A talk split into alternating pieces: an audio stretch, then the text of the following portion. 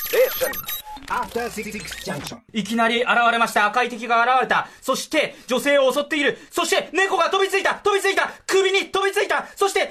戦っている赤い敵と猫が戦っている !1 対1の攻防だそして、おっと猫が2匹、3匹、10匹、100匹、1000匹ぐらい一気に赤い敵を襲っているこれは、もう、何対何だかわからない !1 対100以上 !1 対1000ぐらいこれは猫が有利なのか赤い敵の手も襲っている足も襲っているそして首も襲っているどうなるんだもう完全に赤い敵が猫によってやられる赤い敵から煙が出てきたこれはどういったことなのか火が出てきた赤い敵から火が出てきた火が出てきた火が出てきた猫が離れていく赤い敵が赤い敵が猫にやられた赤い敵大炎上これこそまさにキャットファイトだということで歌丸さんタイトルコールにゃいちゃってください映画「旅猫リポート」公開タイミング合わせ記念歌丸よお前はまだ本当のキャットファイトを知らにゃい特集お疲れ様でしたお疲れ様でございましたということで先週金曜日から公開されています可愛い猫ちゃんが登場する映画「旅猫リポート」その公開タイミングで今日はお送りをさせていただきますキャットファイトそしてさらには猫の真実に迫っていく特集ですキャットファイトと聞いて女性同士の取っ組み合いのことを思い浮かべたあなた今時何を言ってるんですか本当ですね助けめ今夜 はキャットファイトの言葉通り戦う猫猫の戦いについてお送りします解説してくれるのはこの方人気覆面ブロガー三角締めさんですこんばんはこんばんは、三角締めです。はい、ということで、今日はもうね、早くからスタジオにもうは入る段階でもう完全戦闘モードといいますか、しかもいつもかぶられてるパニッシャーの、ね、マスクをいつもかぶられてますけど、今回はあの、はいぶ僕、ブラックパンサーですかって言って、だってその服はブラックパンサーでしょ、これ、服はブラックパンサーですけど、あの、黒猫です。マスクはこブれラックキャットです。いブラックキャット、なるほど、の猫のマスクをかぶられてる、は体仕上がってますねこれえ、プロレスラーでそういう。や、あの、そういうプロレスラーはいたんですけど、ええそのマスクとはなんか違うみたいで、ええ僕もなんか、あの、海外のサイトで適当に買ってるんで、よくわかんない。えーまあ、まあ、ブラックキャットだと。そうですねね、あの手袋もされて、完全にもこの手袋は、はいはいあの、肉球を再現。黒い手袋あなん触でりすたいがですか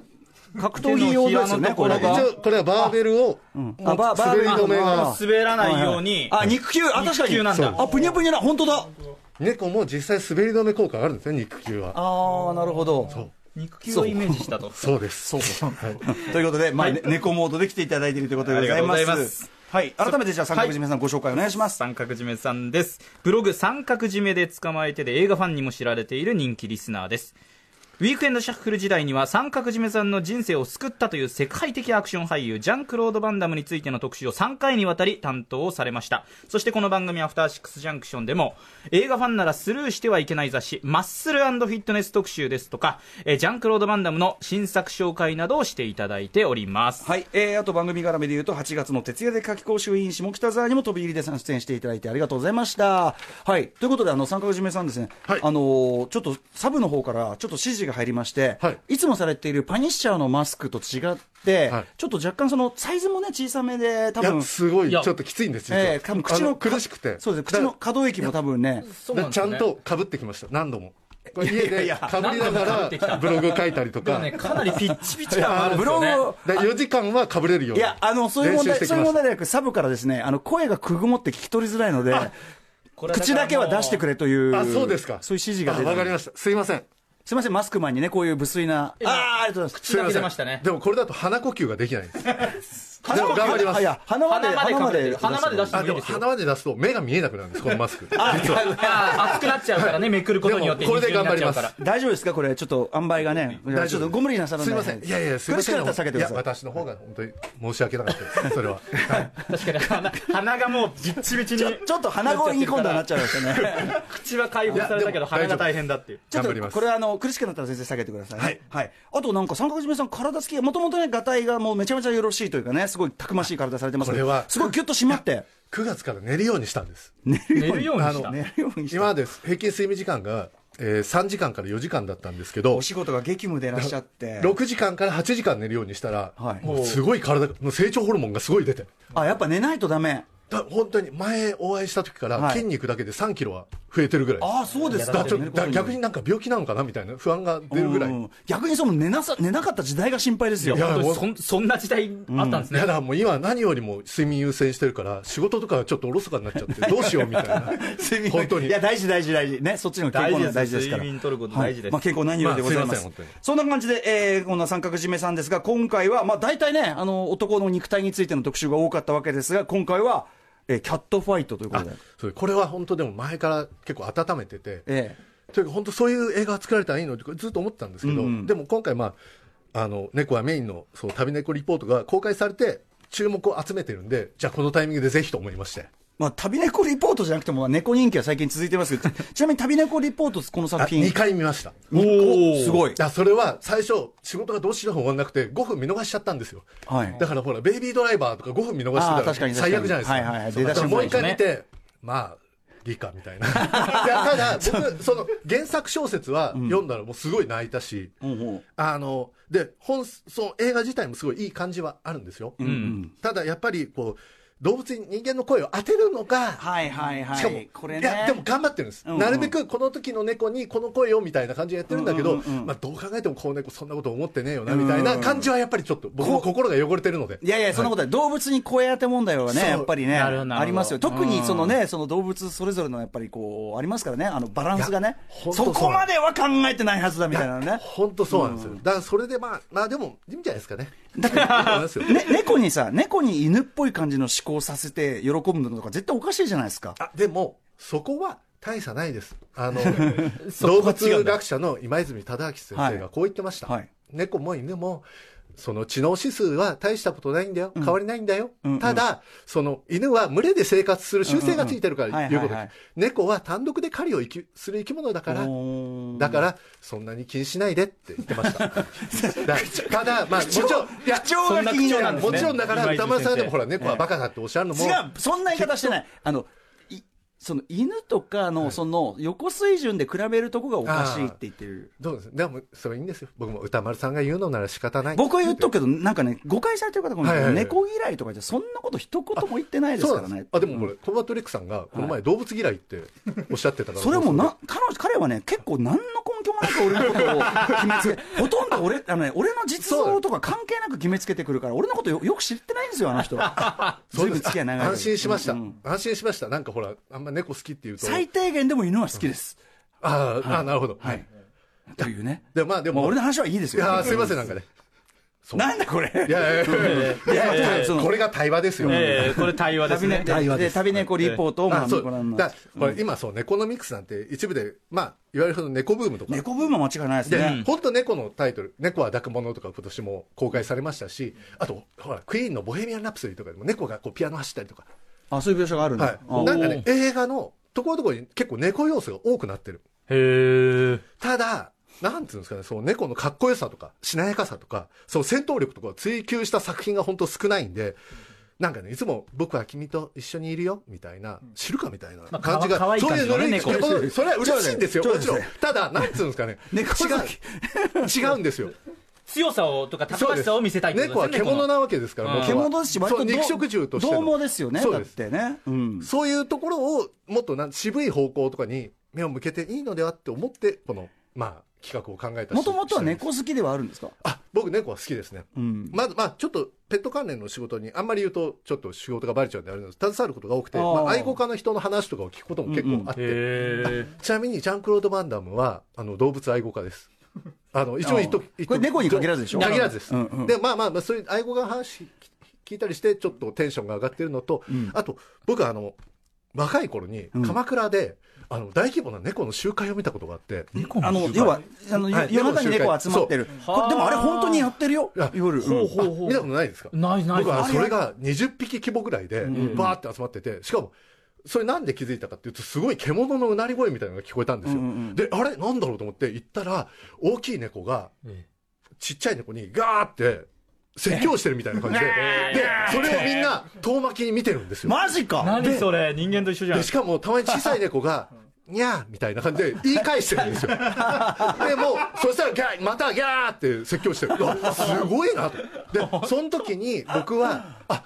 人間の知らない世界で猫は猫の世界がちゃんと成り立ってて、わかります猫集会見るとちょっと本当ね、そういうふうに見えてくるのもわかるほうほうほうあれはなんか独自の本当輪になってたりしますしねそそうのなあんのですよ説教はねいやだから僕ちょっと感動してでそれからもなんかところどころ猫とこうちょっと何かが通じる機会があっ何かがて通じる機会それでちょっと好きになってったっていう感じです、うんうんうんはいなるほど、はいまあ、猫好きになったと、で、はいさらにその中で戦う猫、あそうですねこれは多分前から好きではあったんですけど、一番意識したのが2010年に「僕のエリ」っていう映画が、はい、僕の例は200い歳の、えー少女ですそうね、はいうんムービーウォッチメンで歌丸さんはいやりもまし起た用された、うんそれであの吸血化吸血鬼化しつつあるおばさんが、まあ、猫に襲われるっていうシーンがあるんですね、大量の。うんうんでそのシーン見た時はあの映画のトーンからすると、うんちょっとまあ派手で、うんうんちょっとおかしいなだからこなのなんかちょっと昔ながらのオカルト映画みたいなシーンですよね そうそうそうそうあそこだけ、うん他はすごいなんかしっとりとしていい感じなのに、はいうんだからちょっとこのシーンなくてもいいのかなって思ったんですよ、うんただその後ハリウッドリメイクで翌年、はい、モールスっていうのがやった時に、なくて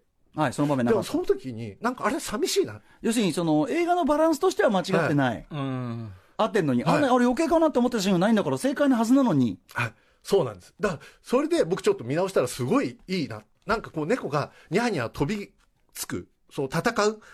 シーンにすごい心を奪われてしまって、なんかそれで本当の気持ちに気づいたっていうか。はい、あちなみに僕、今話してて、ようやく、ようやく思い出しましたけど、はいこの特集のこの時間帯の一番最初に熊崎君がやっていた、あの実況、はいはいあるじゃないですか。あれは要するに何かの、これが後で出てくるんですかね、映像を見ながら実況していたんですそうよなね。んです、映像をあの箕輪田ディレクターから、再生し今、て今、今だからそうです、そうです今、三角締めさんがおっしゃってるようなそう場そうそう面の実まさに況をしていただい実況たをこう猫の強さが引き立つようなうんはいシーンをん描写したっていしう、たんですよね、はいそれに関する説明を一切してないことに今気づいたから、そうですねあれがそういえばな、あれが何だったそのういえばあれがか。なかったかのように進んでまし たね、なので、一応、あの、フォローのためにしておくとね、そういうばんことを下りがありましたね。まあ、とにかくその、えっと、わーっと大量に襲う場面を見ていいなと思ったというね。ただ、僕、そう、キャットファイトっていうと、猫同士が戦うみたいな、まあ、それを好む人がいてもいいんですけど、ええ僕はそれは好きじゃないんです。なんでですかそれはの理由は後に話しじゃまあ、す。ちなみに、その、キャットファイトって言った時の本本来の意味というべきか、はいあの、女性同士の戦い、キャットファイト、ありますね。まあはい。こちらはいかがですかまあ、普通っていうか、 いや、あの、そこに映画、香熱は港ない映画とかでですね、すごい、あの、格闘スキルが高い人同士とかが戦うのは好きです。あ、それだからギミックとしてのだじゃかならもくてちろん、ちゃまあ、んちょっと。とそう、露出があったりっていうのも嫌いではないですけど、どっちかっていうとスキルを見たいっていう感じ。びっくり。ミス、ミああス、ミスだ。ミスミスいやーって今ミスなのいやーって言った瞬間に、三角締めさんがマスクかぶった状態で怯えてるの が、なんか、なんか動物と猫の間な感じですごくいい。ああそうですかはい、猫感ありますね。あ、ありがとうございます。さあ、ということで、え第1部いってみましょうかね。はい。えーっと、第1部、 こここだったんだキャットファイトの魅力はこれだにゃまあ、これから僕はどこに魅力を感じてるかをええ語らせていただければそうぜと。ひぜひうんはい。えー、1番目。まあ、猫は身近で愛されながらも、ひどい目にあ、ひひどい目にも遭っている動物。ーうんうんうんどういうことでしょう要は今そうネコノミクスだなんだってはい話してますけど、まあ例えば中世の魔女狩りの時には大量に殺されてるし日本はまだその愛病家の国とは言われてますけど、んあの長い尾っぽだと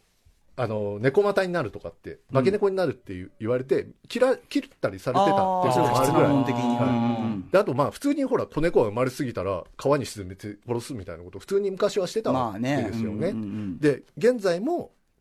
まあ、4万5千匹が昨年は殺処分になってると、うだかんらそれは虐げられてるわけですよなるほどね、可愛い可愛いって言われてるけど、はい実際にはほとんど虐げられてる猫の方が多いじゃないか。だから虐げられてきた民が拳を固めて反撃するくだりってグッとくるじゃないですか、まあね、あーそのなるほ物どね語的にはそうですねだから逆に何かその猫たちが戦うのはいいんですけど、猫同士が戦うと本当的は別にいるよって感じがしてあーなんか仲間割あーれ、な仲間割れしてるなるほ感どじねがしちゃそうんうだ。隣にいるやつは敵じゃないぞほうほうほうほう連帯しろってなるほどね、なるほどね。そういう感じがするんですよなるほどねじゃねえけど、なるほどいねや。これは、でも多分薄々思ってる人はいて、うんはい例えば曇り時々ミートボールええ、まあ、あのね、フィールドロード、ク大リス好きトファーですムよの、ね、はい。あれで猫動画が出てくるじゃないですかあのね、ちょっとはいネタバレながらだけどね、ちょっとすごい見事な使い方、あの、YouTube に出てくる可愛い、YouTube かなわかんないけど、動画サイトに出てくる可愛い猫動画がキーになってるんですよ。うんその BGM はファイト・ザ・パワーです。パっブリックエネミーの権力と戦いだ。ういん。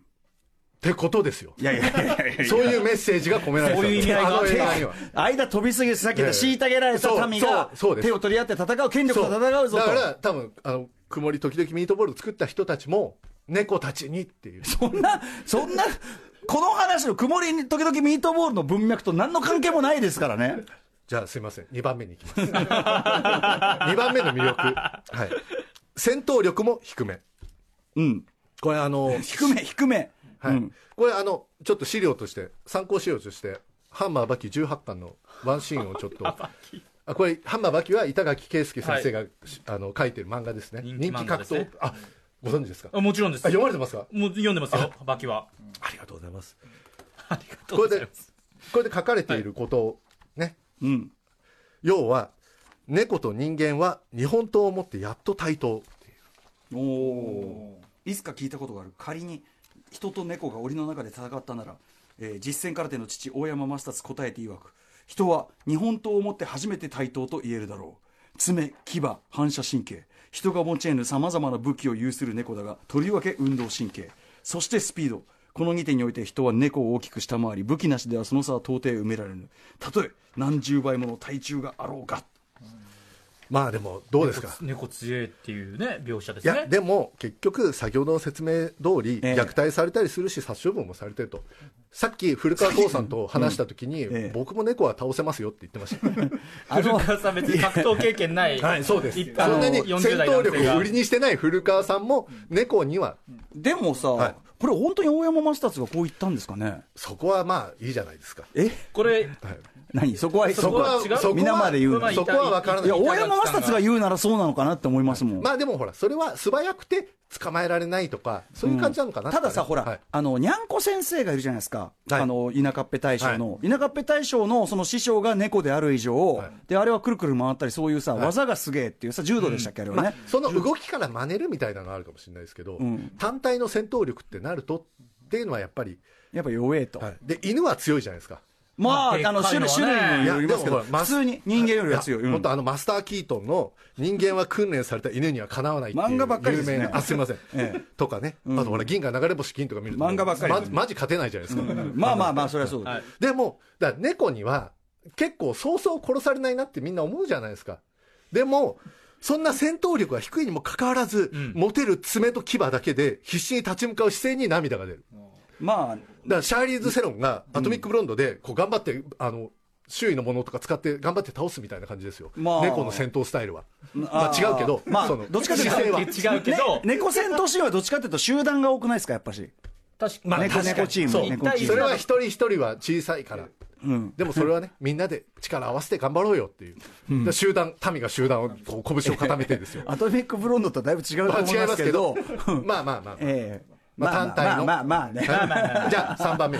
僕に都合の悪いこと言われると、なんかこう、温度が急に下がるのいやそんなことない本当です対話が大事だと対話、思って対話、対あ話。の対話そう、あの今日僕あのこう、この前スクリ、スクリプトドクターのプレゼンテーション術っていう、三宅龍太監督の著書を読んで、ええこうプレゼンテーションは対話だなっていうのを、やっと気づきまして、あ、じゃあこの番組今に日。これ、はいその対話を意識されて、今までそういうのがなかった対話じゃなかった、今まで。そうです今までのは本当一方的にね言いたいことを言ってるだけ でした今日は対話をしようって言ってきてるわかりました。よろしくお願いしまそうですす。さあ、それでは第2部参りましあ、ごょめんう。なさい。違う、第第三3三つ目です。ごめんなまあもさい。う一個ある僕は変なこと言ってさまあ、失礼しました。はい。すいませんね、本当に。いや、いいんですよ。こちらこそ失礼しましたじ。ゃあ3番目。普段とのギャップほう。要は、普段は可愛い猫が野生をむき出しにする瞬間にドキってしませんかだから犬あはー正直言うと、まあ、かわいそうなんですけど、犬が飼い主を助けたり、誰かのために戦ったりするのは結構普通じゃないですか。まあ、犬っぽい。まあそうですねんまあいかにも犬っぽい。でうもん、個人主義の猫が他者のために戦ったりするのは燃えませんかまあね、他者のためにかどうかちょっとあれだですけど。だから例えばうんそう、なんつうねこう敵なんか主人公に忠実なキャラがですよ、ええここが俺に任せて先に行けっていうよりは、ん敵かな味方かなみたいなやつあがここは俺が食い止めるお前は先に行くにゃって助けてくれるパターンの方がグッとくるということでキタンクラブさんは商品化してるわけですよ、あの、猫がこそうう、ですなんか抑えてるやつそうですね。もう文字ここは俺が食い止める、お前は先に行くにゃというせ、うんうんヒット商品ですよ、大ヒットして、さすがキタンクラブさん。うんこれはやはり猫だからですよね確かに、そうか犬じゃないな確かに、これ、で、犬にそんなこと言われたら、は逆に、俺、おし、なんか、音気が悪いねって、ええ出た出た、お前ら、そういうとこ。犬はね、んそういうかわいそうな感じはあるんです、うんうんことわざを調べると、結構犬はそう忠実ゆえにバカにされてるみたいなのがあって、ほうほうほうほいうつ。言ってくださいだっそうて、はいはい、出ました。ねえほんとそうなんですよそういう感じあるかもしれないですね。だからまあそこら辺で、やっぱり猫のファイトっていうのうはんグッまあと確くかるにあと、普段は可愛い猫が野生をむき出しにする瞬間がドキ、確かに、ね、あの、そのから猫が可愛いって見えたら、実はその鳥をね、いじめてましたとか、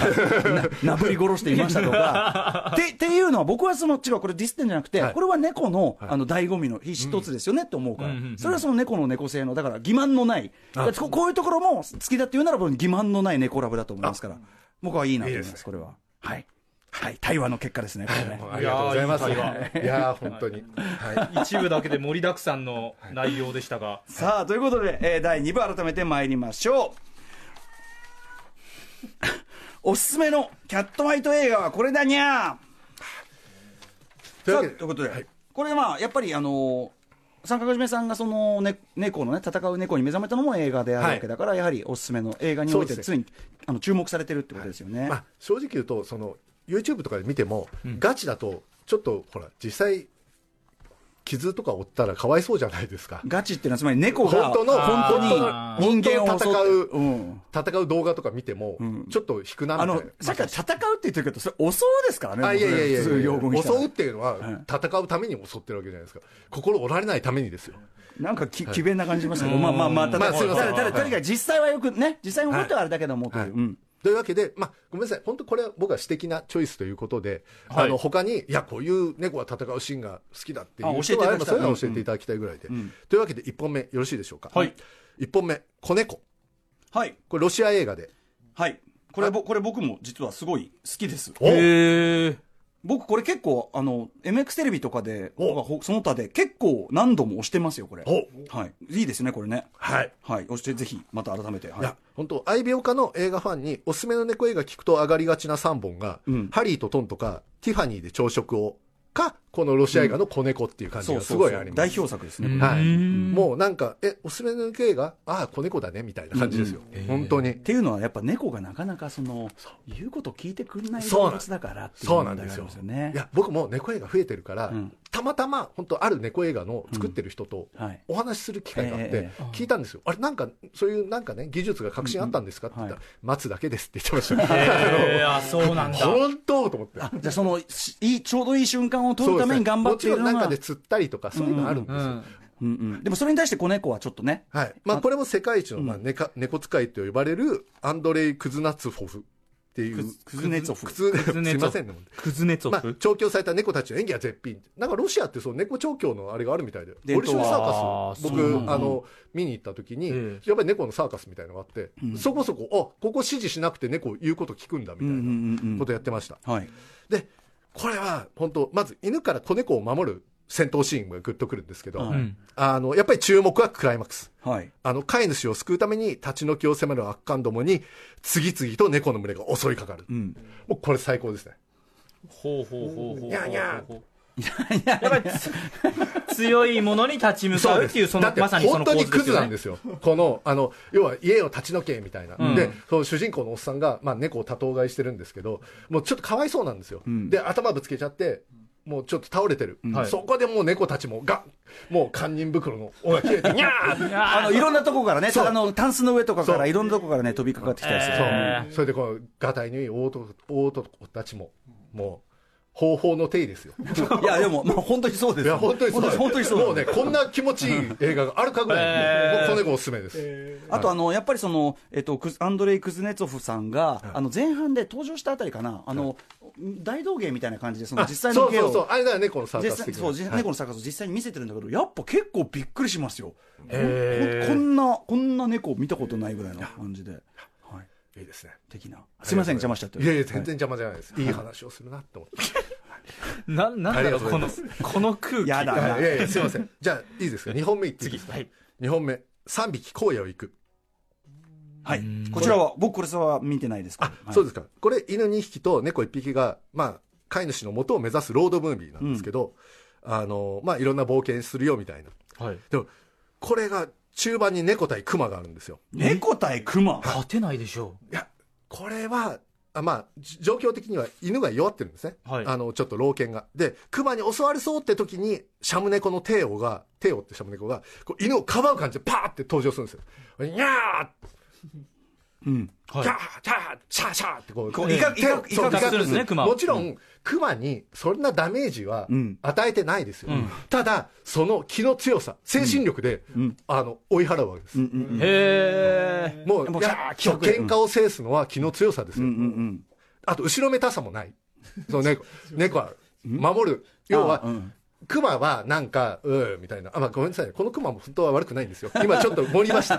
ちょっと熊を悪者にす動物るだからねそう、ごめんなさい。動物だからねもう盛ろうとしちゃった。あ、違うの。シチュエーション的にも、この熊、母熊は子供がいじめられてると思って勘違いしてきちあゃーう。じゃあ悪いそう、なるほど悪い熊じゃないんです。ごめんなさい。今ちょっと猫をあげようとして、ちょっと嘘をつく。熊を落としそかうけますね。すすいません、え本当に。いや、でも、そんな巨大な敵に、だからやっぱりね、自分より小柄な相手がうん、こう、ガッて来られると、はいあれ俺大人げないのかなって、熊も思ったあんじゃそっないかちでな。すか、はいえ。ほううほうほう。いや、だからね、本当に、これいいシーンですよ。ん、まあでもすごいですねそれねでまあ熊はちょっと下がってくれるそうという、これ、まあ、異種格闘でうん言うと、あの、猫対蛇が、あの、ジャッキー・チェンの邪剣であるんですけどう、ん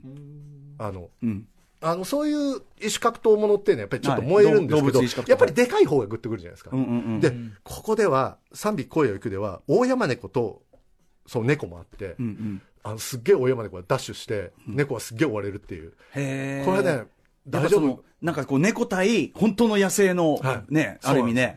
大先輩というべきかいや、本当になんかね、これは、まあ、虐待じゃないかな、みたいな感じがして、これあの、すごい胃が痛くなるっていう。ちなみにまあ子猫はねその調教家の方がやってるけど、これ三匹小屋行くってこれ何年の作品なんですかこれ1963年の映画です。 63ってことはもちろん CG でもあるわけはないしいや、だからね、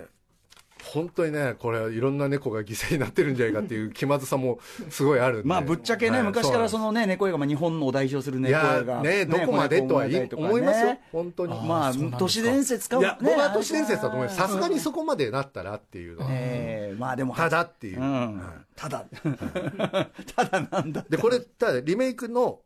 リリメイクあるんでがすね奇跡の旅ってなんですけどはい、これ VS クマシーンがあるんですけどはい、あれなんですよ。吹き替えなんですよ。あの、その、なんつうんですかね。人の言葉が、うんその、あ人の言葉で。で一節できちゃってあーそっかそっかああ全然あ、クマだお僕、僕がやっつけるぞみたいなこと言うんですよ。あそれは嫌だな。これは確かにあかんないな。台無しだなと思って。であと猫も戦わないんです、これは。その3匹荒野が、荒野行くで、猫ファンがグッと来たっていうの分かってなかったうんんですうん、あ全然これリメイクそうそう抑えてないしそうそうしかもでも63年のそれはそのさ実際の猫がシャーってやるところを使ってやってるんだから、こっちの方がすごくそない、れはすごいです。ねはいまあ、とにかくあの動物の声の吹き替えにはちょっとね、いやーもうちょっともうちょ皆さんもっとねうちょっとデリカシーを持っていただきたい。いや本当にそう思いますんはい、ということで3匹、えー、三匹荒野を行く、はいこ、これどこの国の映画ですか、これえ、これアメリカです。アメリカこれディズニーじゃないか。あ、ディズニーか。あ、ディズニーなんだ。はい、続きまして、はい、頑張り次ましょはう、えーパリの空。あ、3本目は、パリの空の下、セーヌは流れる。なんか、いろんな人の人間模様とともに、こう、パリの一日を描いた、なんていうんですかね。まあ、そういう、オムニバスっぽいええ群像劇みたいな。なんかヒューマンドラマみたいなそうですそうですそんな戦う猫シーンね。いや、これがいいんですよ。うんそのうちの一人である老婆のエピソードが猫絡みで、ええはいまあ、何十匹の猫を多頭飼いしてるんですよ、このおばあさんが。 で、ミルクがなくなったものも、なくなって、お金がないから、はい誰かに恵んでもらおうとパリをさまようんですけど、ええ誰も助けてくれない。あこられ、らら本当にちょっとね、ちあょらっと泣けるんですよ、マジええかわいそうで。うんうんで、まあ、おばあさん、しょんぼりして帰宅するじゃないですか。ええで、猫に謝ると、猫たちがなんとね、一斉におばあさんを襲撃するんですよ。え、襲撃しちゃうのこれね、舐めるなよっていう感じ ですから、これ容赦しない。だからええちょっと僕たちは、あ、この分からずやっていう感じでグッとくるじゃないですか。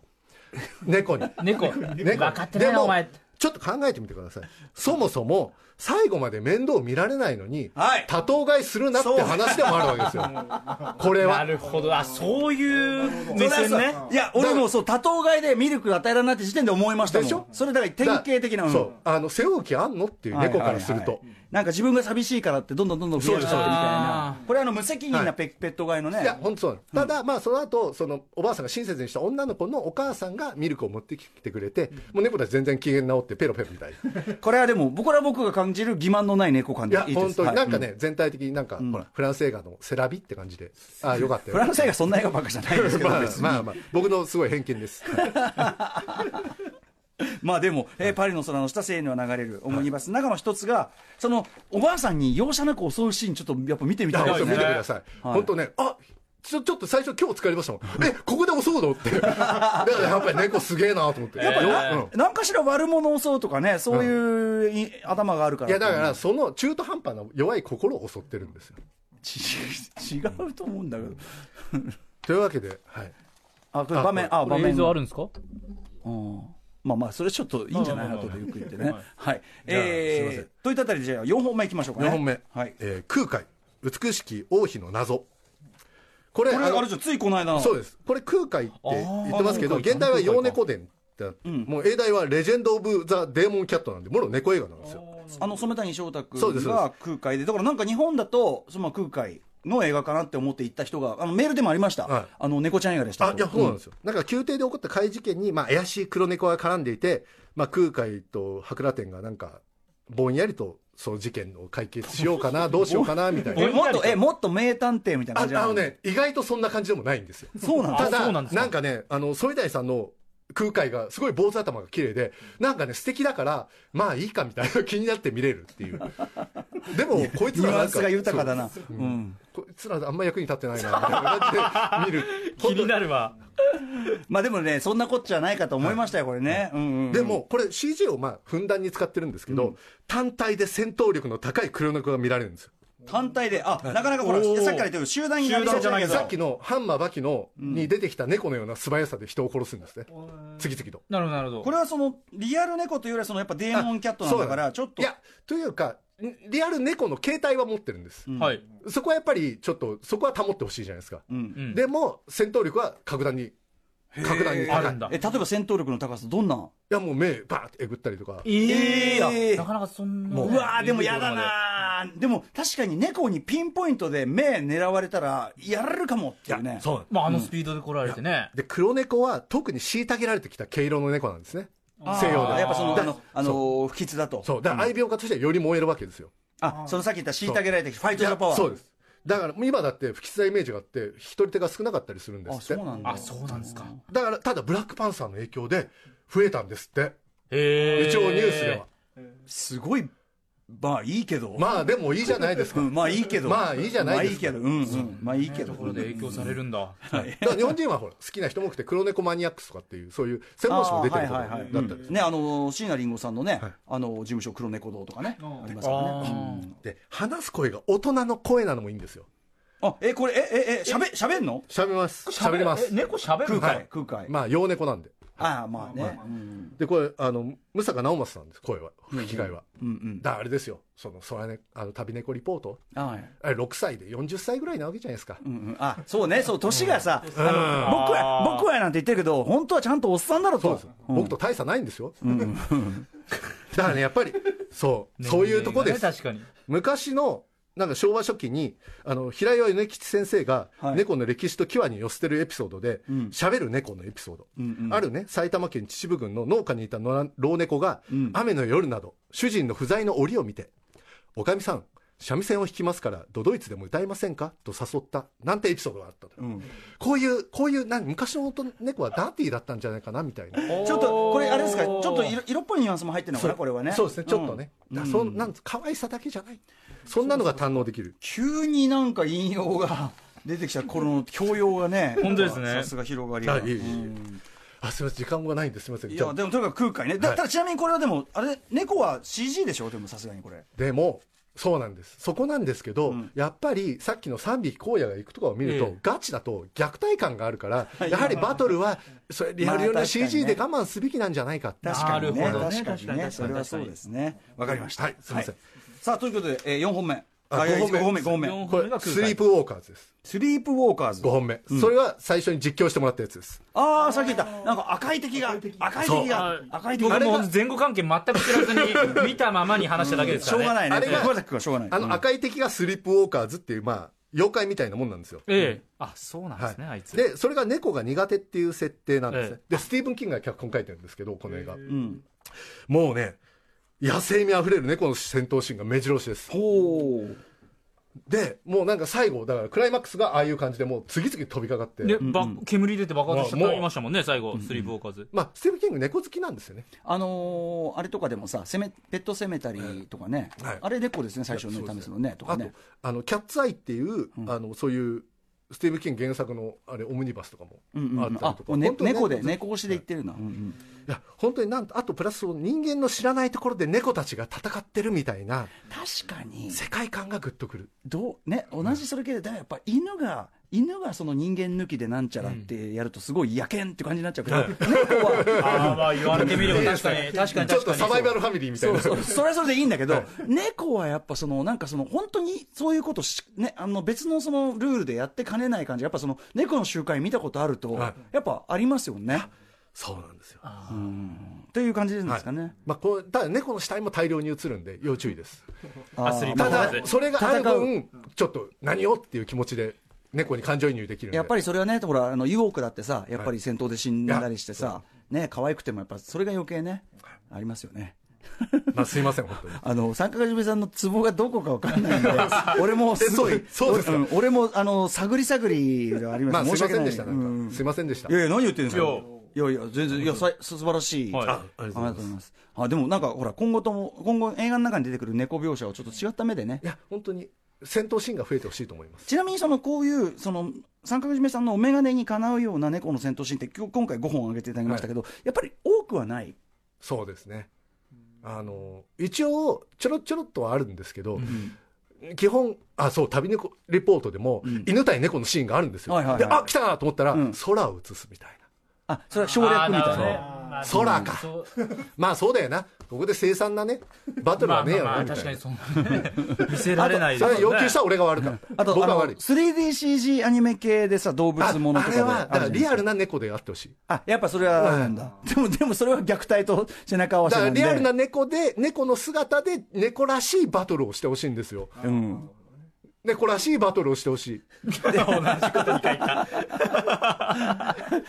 たりで、えっと、三角三角締めさんから、毎回三角締めさんがね、ご自身で、あの、リスナーの方にプレゼントをいやご用意していただいてあいりるがとうございはます。い、。すみません。先ほど紹介したスリープウォーカーズの DVD と、えー猫シネマという、猫の映画を使った本あを、セこッれトに、、猫が出てくる映画をはいってことですかこれこれですへおーセットにして1名様にプレゼントしたいと思います。ーこれはでもね、確かに。 そうですね、プレゼントご希望の方は、住所、氏名、電話番号と、これから三角締めさんが出題をするクイズを、その答え、クイズの答えを書いてですね、歌丸、アットマーク、tbs.co.jp までお願いしあます。ーでもこれ結構、ではあ、いいな。三角締めさん、。問題の方よろしくお願いします。あ、問題ね。はい。はい。はい。えー動物愛護活動に熱心なベルギー出身で元空手家のアクションスターの名前はこれはやっぱね、親切で、たさっき唐突にね、挟み込んだそうなんなですとよね思ったら、こちのゃんとこの前振りがあったってことなんですねちゃんと聞いてくださった方だったらわかると伏線をちゃんと回収するという、下手な映画よりよっぽどちゃんとね、組み立てができてます。そうですねはい。すみません。はい。といったあたりで、三川じめさん、えっ、と、お知らせ事があるそうですね、イベントごと。はい。えーっとですね。11月20日の火曜から、えー25日日曜まで、えー東京ギャラリーゆるりというところで、えー映画パンフは宇宙だというパンフレットの展示会へ展示イベントなんですね。展示イベントこでれす。で、トークショーとかもついてて、はいっていう感じです。あの、この番組に、あの、縁のある、あの、岡田ひ秀則さんとか、あの、三宅監督とかも出られたりとか、あはい、え、で、あの、三角締めさんが出演されてトークショーやるそうですね。やるんですか、はいこれい、いつですか日に付けは。えっ三角締とめさんが、僕は、えっと、水曜と日曜日です かね。す すいません。ふわふわっとしました。いや、ああまりにもふわっごめんとなさしいえ水曜と日曜の日曜日ん何時とかそれは、この映画、パンフは宇宙だって検索して、はいすいません自由自由が丘ねはい。ゆ,、えっとゆゆるりというね、はい。こちらのそあ、うの自由が丘ね、はいアシッドパンダカフェがあったりとか。まあかつてねあはりいました、パンケーキノート、富山先生のパンケーキノート、自由が丘美味しい店あるんですよ。うん、ああなるほどなるほど、パンケーキ食べ歩きもできるという、うんそうです。といったあたりじゃあぜひ、はいあまあ、あのホームページを調べていただくとですね、はいえー三角締めさんあしかも三角三角締めさん結構名前出てますかね、だまあ、ここでは言いませんけど、ドーンっていこれこれいいんです名前はこれはいいやだってそれが私は本名だとは言ってませんよああ、確かに確かに。それは、あーそれなは、そるほどれはそうです。それはそうですね。はい、という。はい。あの、対話しやすくなったのかどうかがちょっとよくわかんないんで。本当ですかええプレゼンテーションいや術これという宮皆崎さんさん本の当スクリプトドクターのプレゼンテーション術は本当におすすめですねうんあ、メイちゃんみや三宅さんもね、三宅龍太さんね、はい、このコメン大ト事なところにね、いポストイットで。そうです、はいポストイットはいいや、でもまあ、相変わらずでも非常にレベルの高い特集いやいやいや本当にありがいやとうすいませんでしたござないいんかや、とんでもない、とんでもない、とんでもない、素晴らしい。小崎君、どうですか